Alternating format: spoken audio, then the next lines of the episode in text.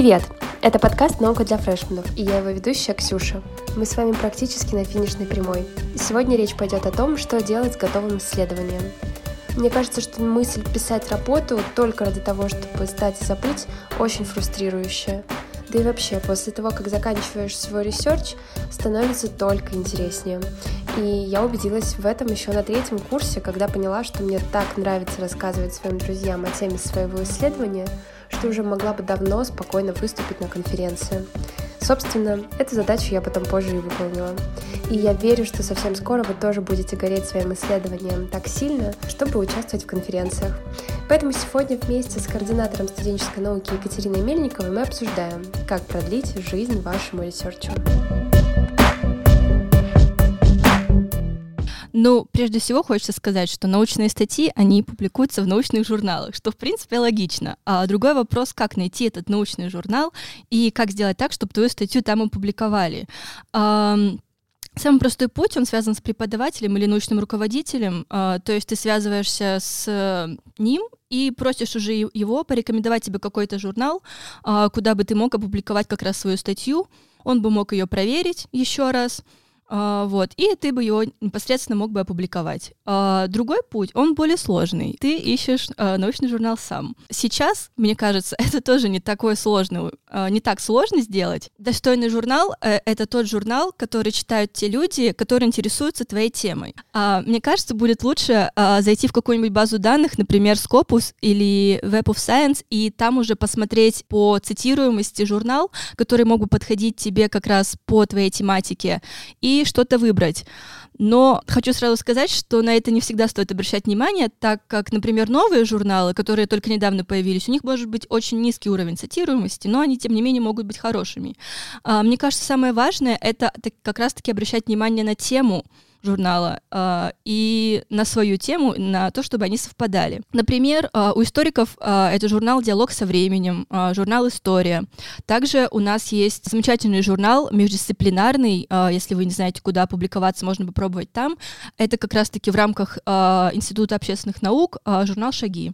Вот. Мне кажется, туда тоже может, можно попробовать публиковать свое исследование. Также можно спрашивать не преподавателей, а других людей, которые интересуются вашей темой, темой. Это могут быть студенты, это могут быть научные сотрудники, какие-то другие исследователи. Может быть, вы увидели какую-то лекцию или послушали подкаст, вам понравился человек.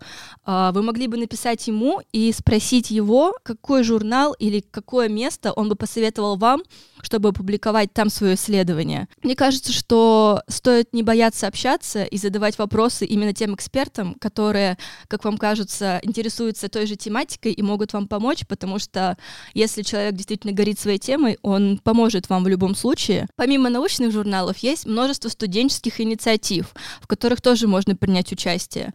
А, мне кажется, у каждого вуза есть какой-то свой научный журнал, куда тоже можно опубликовать свою работу. Например, у нас на Ионе есть журнал Авис, куда можно попробовать и опубликовать какую-то свою научную работу, вот, в том числе и научную статью, эссе, переводческую какую-то работу, неважно что. В общем, если это будет связано с наукой, можно ее опубликовать. А, что касается не журналов, то свои исследования можно публиковать у себя, например, в личном блоге. Можно создать свой блог в какой-нибудь социальной сети. Мне кажется, для этого сейчас подходит Facebook или Telegram, но вы можете выбрать абсолютно любую площадку, либо на каком-либо сайте э, вроде Mail, Snob, Дилетант и так далее. В общем, выбрать на свой вкус, опять же, и на свою тематику. Если мы берем не статью в чистом виде, а берем ее в таким образом, что ее можно модифицировать, то, например, можно опубликовать не сам отчет по исследованию, а как бы процесс, как происходило это исследование.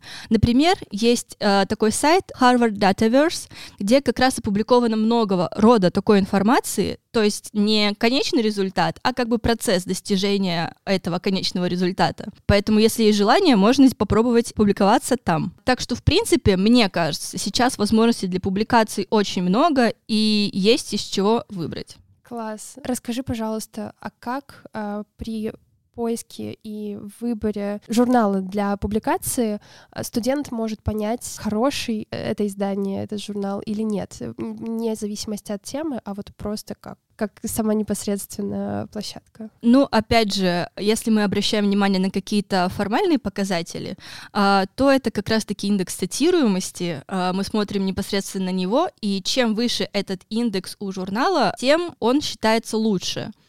Также э, я бы рекомендовала обратить внимание на людей, которые там печатаются, э, посмотреть на фамилии исследователей, кто они вообще, э, загуглить их и ну, проверить mm-hmm. как-то, э, насколько мы можем доверять этим mm-hmm. людям, насколько они являются профессионалы своего mm-hmm. дела. И если мы видим, что какие-то э, классные исследователи публикуются в этом журнале, то, скорее всего, журнал хороший. Угу. А мы смотрим индекс цитируемости в Скопусе. Я просто тоже решила, что да, да, в Скопусе. Да, да, да, отлично. Помимо э, непосредственно публикации, есть ли другие способы продлить жизнь своей научной работе. Понятно, что публикация какой-то самый естественный путь, чтобы просто как можно больше людей прочитали потом твою работу, но, возможно, еще есть варианты а, выступлений со своей научной работой. Что а, в таком случае можно делать студенту? Да, конечно. Мне кажется, участие в конференциях или на каких-либо семинарах — это очень классный опыт, и как раз-таки это можно и нужно делать э, как можно больше в студенческие годы для того, чтобы набираться вот такой вот э, э, такой вот кожи научной, чтобы потом в будущем не бояться выступать со своими работами. Что касается того, как принять участие в конференции, мне кажется, что это довольно просто. Uh, нужно просто взять и подать заявку. Главное, очень внимательно читать требования к заявкам, и чтобы потом не возникало вопросов, почему заявку могли отклонить или попросить переделать. Например, у конференции «Академические идеологии», которая проводится в рамках Института общественных наук, uh, сейчас такие требования. Uh, прислать любой документ, который подтверждает твой статус студента, очного отделения либо аспиранта, а также тезисы, 300-600 слов. Эм, и если какого-либо из этих пунктов у вас не будет, то мы будем вынуждены отказать вам в участии, либо попросить переделать свою заявку. А, все конференции очень разные, и требования ко всем конференциям тоже очень разные, а, поэтому довольно сложно дать какую-то вот всеобъемлющую инструкцию. Однако, если на этапе заявки вы уже заполните все так, как написано на сайте у этой конференции, то у вас гарантированно возрастет шанс попасть на эту конференцию и принять в ней участие. Что касается поиска каких-либо конференций, а, то мне кажется, лучше всего мониторить сайты крупных вузов, а, например, МГУ, а, Вышка, РГГУ. У них, как правило, довольно часто обновляется информация, и всегда можно найти какую-то конференцию на твой вкус. Э, к тому же, мне кажется, если мы ищем конференцию на сайтах э, крупных вузов, то, скорее всего, это будут какие-то хорошие, качественные конференции, э, после которых нам дадут какой-нибудь диплом или подтверждение того, что мы участвовали там. И, скорее всего, этот диплом будет потом в дальнейшем котироваться и принесет нам какие-то очки в будущем. Также не стоит забывать про то, что у нас есть возможность принять участие не только в наших каких-то российских конференциях, но также и в зарубежных. А, так, например, моя одногруппница а, приняла участие в конференции в Техасе, а, таким образом просто мониторя сайт ИОНа и найдя возможность принять участие в этой конференции, написав анонс к этой конференции и уже непосредственно поехав. Вау, здорово, очень классно. А, она даже туда, собственно, очно поехала. Да, да, она туда поехала, она там выступила, даже вроде какое-то место заняла, если я не ошибаюсь. Вот, поэтому мне кажется, что все возможно, просто стоит мониторить информацию, подписаться, я не знаю, знаю, на э, паблики официальных, э, официальные группы, э, сай, э, мониторить сайты, в общем, смотреть все, и тогда, скорее всего, ну, нужная возможность, она тебя найдет. Да, и еще тут, наверное, важно добавить и не бояться пробовать, потому что очень часто ты можешь очень много там искать, но при этом бояться куда-то отправлять заявку, потому что, ну, казалось бы, Техас, там, допустим, ну, или просто какая-то большая конференция, есть вот этот небольшой синдром самозванца, который присутствует просто э, в обществе, в студенческом в том числе.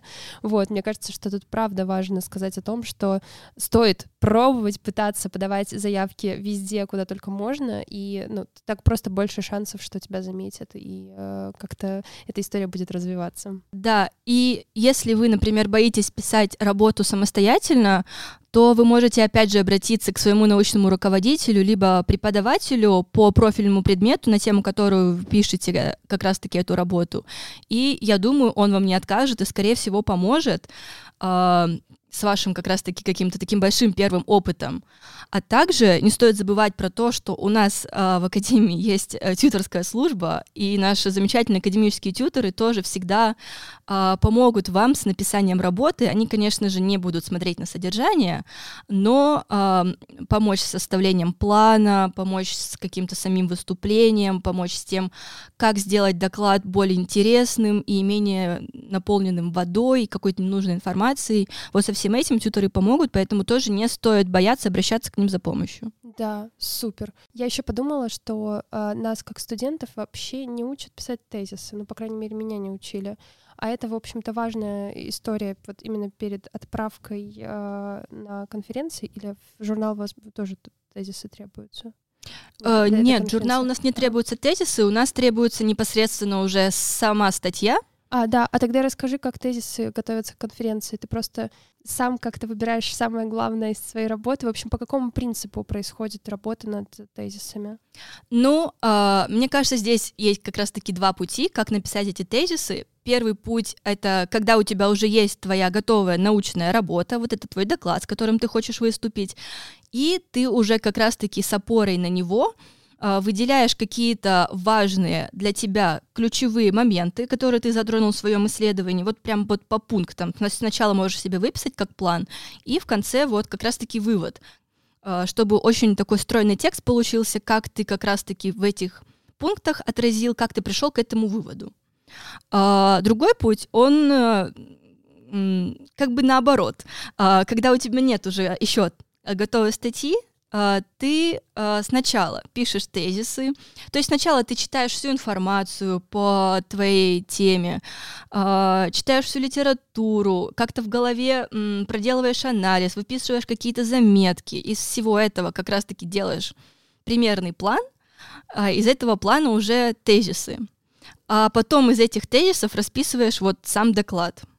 Вот. Мне кажется, и тот, и тот путь имеет право на существование. Вот. Просто важно понять, что тебе конкретно проще, как тебе проще работать с текстом. Э, вот. Можно и так, и так попробовать, и уже для себя потом решить, угу, как отлично. лучше всего это делать. Да.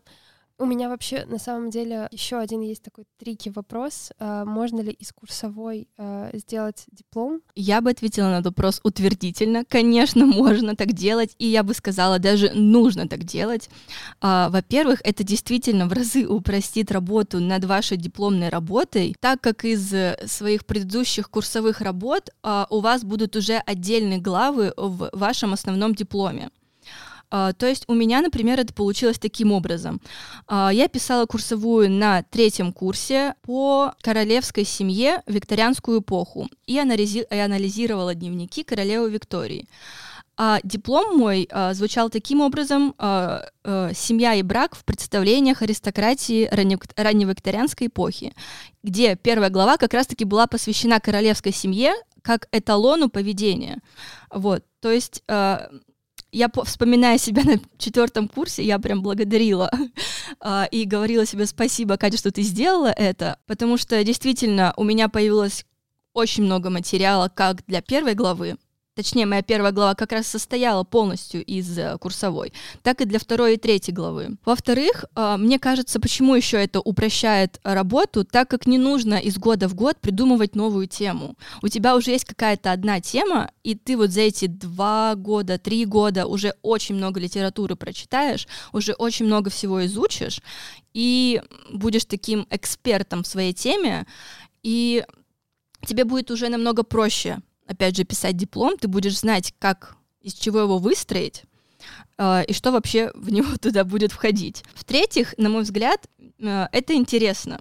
Э, опять же, когда у тебя уже есть много информации, ты прочитал уже исслед... других исследователей, ты понимаешь, чего не хватает, какую лакуну ты можешь заполнить, и ты ее заполняешь. Вот, это действительно позволяет тебя почувствовать себя немножечко таким исследователем настоящим. Слушай, и как тогда может э, развернуться карьера, если как раз на четвертом курсе э, ты осознаешь, что, блин, я вот уже 2-3 года посвятил какой-то теме, она меня действительно увлекает, и я к этому отношусь не просто как к диплому, который я просто сдам, и, слава богу, я пойду теперь работать над какими-то другими вещами. Когда ты действительно погружаешься куда-то и э, считаешь э, этот исследовательский интерес частью своей жизни и желаешь его продолжить, как тогда выстраивается твоя карьера уже исследователя вот этой темы, что можно делать дальше уже по завершению университета как исследователь. Опять же, мне кажется, самый простой путь э, попросить помощи у тех, кто уже эту научную карьеру построил. Э, я бы обратилась к преподавателю, э, конкретно к своему научному руководителю с просьбой о том, чтобы он порекомендовал мне какую-либо научную лабораторию, школу или научный центр э, для того, чтобы я смог там устроиться в качестве стажера или уже непосредственно на работу. А, но важно, чтобы эта школа или научный центр а, как раз-таки были как-то связаны с той темой, а, которой ты занимаешься. Вот. Если у вас нет возможности попросить у кого-то помощи, можно найти эти лаборатории, центры самостоятельно. Опять же, это делается довольно просто. Заходите на сайты э, любых вузов и смотрите лаборатории там. Uh, у нас очень много лабораторий, uh, у РКГУ очень много лабораторий, и, в принципе, у других гуманитарных вузов, если мы говорим про гуманитарное направление, да и не только про гуманитарное, uh, очень много именно трека научного. Нужно, главное, зайти в раздел «Наука», и там уже, мне кажется, вы все найдете для себя. Да, тот самый раздел, который, кажется, студенты в студенческое время вообще не видят и не обращают на него какое-то внимание. Вот, э, обычно к четвертому курсу Э, он, он, он, он раскрывается, играет новыми красками.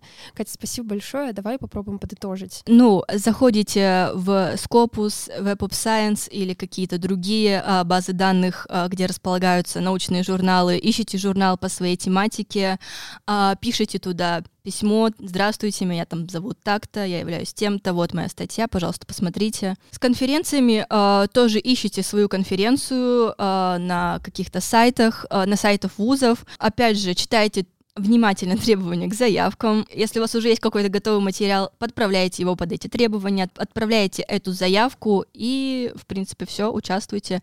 И главное еще не забывайте про визуальный материал, потому что мне встречалось такое, что студенты, к сожалению, у них был очень хороший доклад, но визуального материала не было никакого.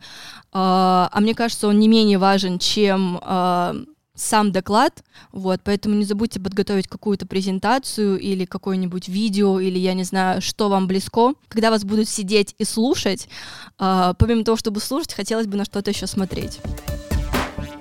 На сегодня все. Спасибо, что послушали этот выпуск. Кстати, символично, что он выходит ровно за день до старта конференции «Академические диалоги». И если вы планируете выступать там, желаю удачи! До встречи через неделю, а пока подпишитесь на Институт общественных наук в социальной сети ВКонтакте. Ссылка в описании.